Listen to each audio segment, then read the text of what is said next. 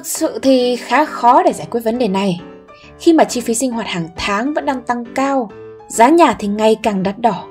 Sẽ rất khó và rất lâu để anh em có thể mua nhà, mua xe với mức thu nhập như vậy. Tuy nhiên, chỉ là khó thôi, chứ không phải là hoàn toàn bế tắc với nó. Trong bài viết này, mình sẽ phân tích một vài góc nhìn với kinh nghiệm bản thân để anh em có định hướng rõ ràng hơn trong chuyện này. Lưu ý là bài viết này dành cho các bạn xuất phát điểm sấp xỉ bằng không, chứ không dành cho mấy bạn có vốn hỗ trợ lớn từ gia đình đúng nha.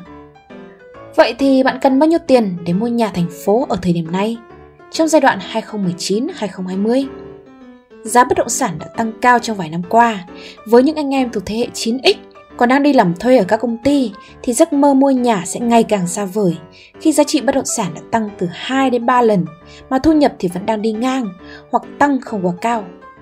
Nếu mà đặt mục tiêu là mua đất nền hay nhà ở thì với thu nhập như trên sẽ khá là khó vì bạn cần tới 4 đến 10 tỷ ở thời điểm này thì mới mong có một cái nhà tạm ổn.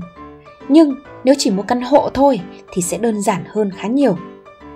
Với trường hợp mà bạn muốn mua một căn hộ tầm trung hoặc cao cấp ở các quận trung tâm thì phương án này nên tạm bỏ qua vì nó cũng gần tương tự với câu chuyện mua đất nền hay nhà ở.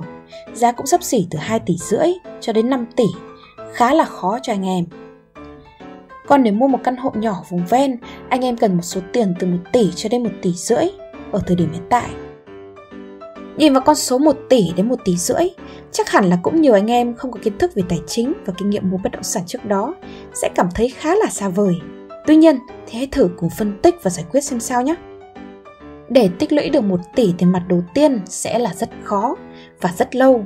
Do đó chúng ta không thể nào chờ có đủ hơn 1 tỷ thì mới quyết định đi mua nhà được. Chỉ cần từ 300 đến 500 triệu tiền mặt tích lũy được với dòng tiền hàng tháng từ 15 đến 20 triệu là anh em đã có thể mua nhà, trả góp theo tiến độ hoặc vay trả góp 60 đến 70% từ ngân hàng. Với dòng tiền khá thấp như thế này, anh em cũng nên ưu tiên vay ngân hàng, trả góp từ 10, 20 hoặc 50 năm, càng dài thì càng tốt. Sau đây là một số lưu ý và những điều kiện cần. Thứ nhất là anh em bắt buộc phải có 300 đến 500 triệu tích lũy được hoặc huy động được. Khoản tiền này là khoản tiền không phải chịu lãi, không chịu áp lực kỳ hạn trả nợ, kiểu như nguồn tiền vay từ gia đình vậy. Thứ hai là anh em cần có một công việc ổn định và thu nhập ổn định hàng tháng. Nhiều bạn đã gặp khó khăn và không thể trả góp sau đó vì bị mất việc hoặc là thu nhập tại công ty bị giảm.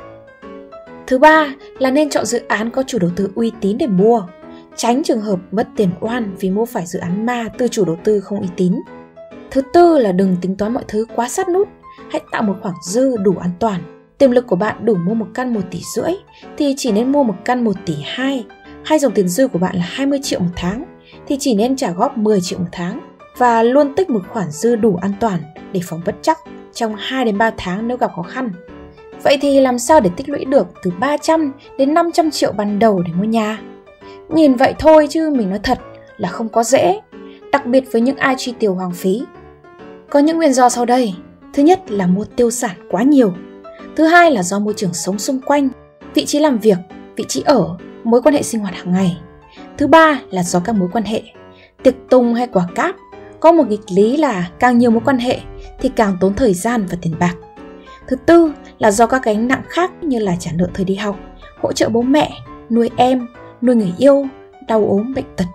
Và lý do thứ năm là do thói quen xài tiền nhưng mà không xài não của đa số bạn trẻ hiện nay.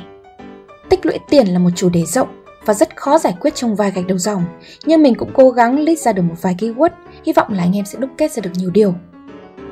Thứ nhất là hãy nhớ về giai đoạn sinh viên, bạn đã sống như thế nào với số tiền từ 2 đến 3 triệu một tháng, thì hãy cố gắng tiêu xài tương tự với thời đó, miễn là đừng quá keo kiệt và buồn xỉn là được.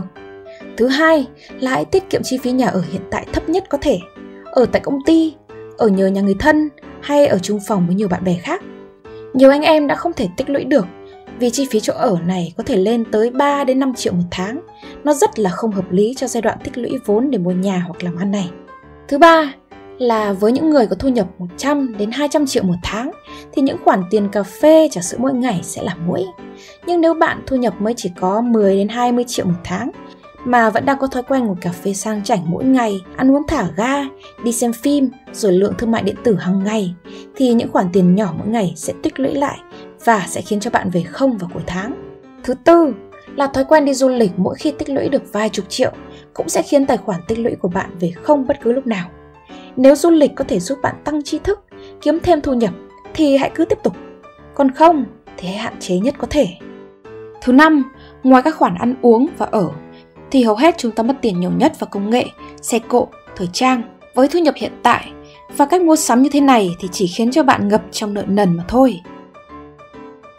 Thứ sáu là đừng mang nhiều tiền mặt trong túi, hạn chế dùng thẻ tín dụng và các app hỗ trợ thanh toán. Thứ bảy là hãy trở nên bận rộn để không có thời gian tiêu tiền. Thứ 8 là hãy mua tài sản thay vì tiêu sản. Thứ 9 lại tìm cách nâng cao trí thức và cơ hội kiếm tiền nhiều hơn. Và đây là một case study của mình về việc mua tài sản thay vì tiêu sản. Thời năm 2013, mình có mua một con sim để hỗ trợ kinh doanh. Thời đó mình mua với giá 13 triệu và gần đây mình bán nó với giá 120 triệu. Không chỉ riêng con sim này, mà mình còn 7 đến 10 con sim khác cũng mua từ giai đoạn từ 2014 đến 2015 với giá chỉ 2 đến 5 triệu và bây giờ chúng đều có giá khoảng 15-30 triệu. Nếu tính ra số tiền mà mình bỏ vốn ban đầu là 50 triệu thì bây giờ bán sim cũng đủ 300 đến 400 triệu để mua bất động sản hoặc tiếp tục đầu tư rồi.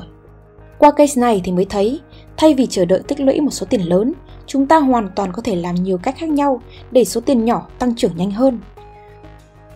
Sau đây là một vài gợi ý của mình. Thứ nhất là đầu tư một mã chứng khoán tốt để kiếm lãi kép từ kênh đầu tư này. Thứ hai là mỗi tháng ra ngân hàng nạp thêm vào sổ tiết kiệm từ 5 đến 10 triệu. Đây là cách mình làm hồi xưa. Thứ ba là mua một con sim giá gốc và bán với giá khách giống như cách mà mình làm. Tuy nhiên thì hãy biết định giá và chọn dòng sim có xu hướng tăng trưởng nhanh. Và thứ tư là dùng vốn hoặc tự mua một bất động sản giá rẻ ở quê. Chắc chắn là vẫn còn nhiều ý hay hơn, thế nên là hãy góp ý cùng mình ở dưới comment nhé. Hãy sống theo cách nghèo khó để 2 đến 3 năm sau bạn có thể mua nhà để ở. Còn mấy đứa giàu thì nó vẫn sẽ tiếp tục đi ở nhà thuê.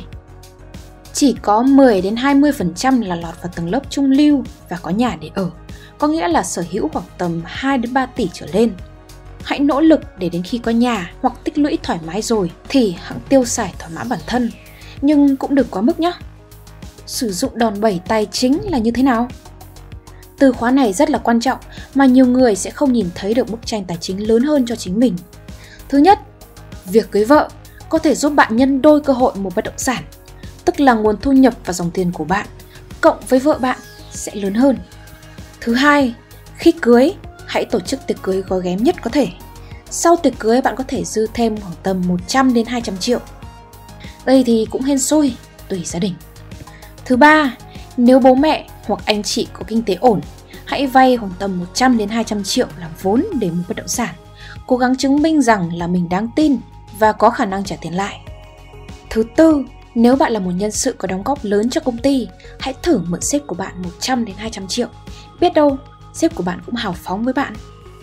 Và thứ năm, có dòng tiền từ 20 đến 50 triệu một tháng cho hai vợ chồng là lợi thế rất lớn. Hãy mua bất động sản và vay trả góp theo cách an toàn nhất cho mình. Đọc đến đây thì không biết anh em đã thấy khả năng có được 300 đến 500 triệu dễ dàng hơn chưa? Hãy là một người chuẩn mực và đáng tin cậy để có thể nhận được sự hỗ trợ tài chính từ những người xung quanh mình. Có những điều mà bạn không nhìn thấy được khi chưa có tiền và chưa có hiểu biết về thị trường bất động sản. Thứ nhất, thay vì chúng ta đang ở nhà thuê thì việc trả góp để sau 10 đến 15 năm có nhà vẫn tốt hơn. Thứ hai, việc bạn vừa ký bút một bất động sản trả góp nếu may mắn rơi vào giai đoạn thị trường tăng trưởng, nó có thể giúp bạn kiếm lời 100 đến 200 triệu chỉ sau vài tháng. Thứ ba là từ giai đoạn mở bán cho đến giai đoạn bản giao là khoảng 2 đến 3 năm, mình cá là căn hộ của bạn sẽ tăng bèo nhất là 20 đến 30%, tương đương với 300 đến 500 triệu đồng. Đấy là một số tiền mà bạn đã phải tích lũy rất là vất vả trước đó. Mình không khuyên các bạn bắt buộc phải mua căn hộ hay bất động sản phân khúc mình gợi ý, vì cũng không trường hợp nào giống trường hợp nào. Nếu lựa chọn tốt hơn thì bạn có thể thay đổi.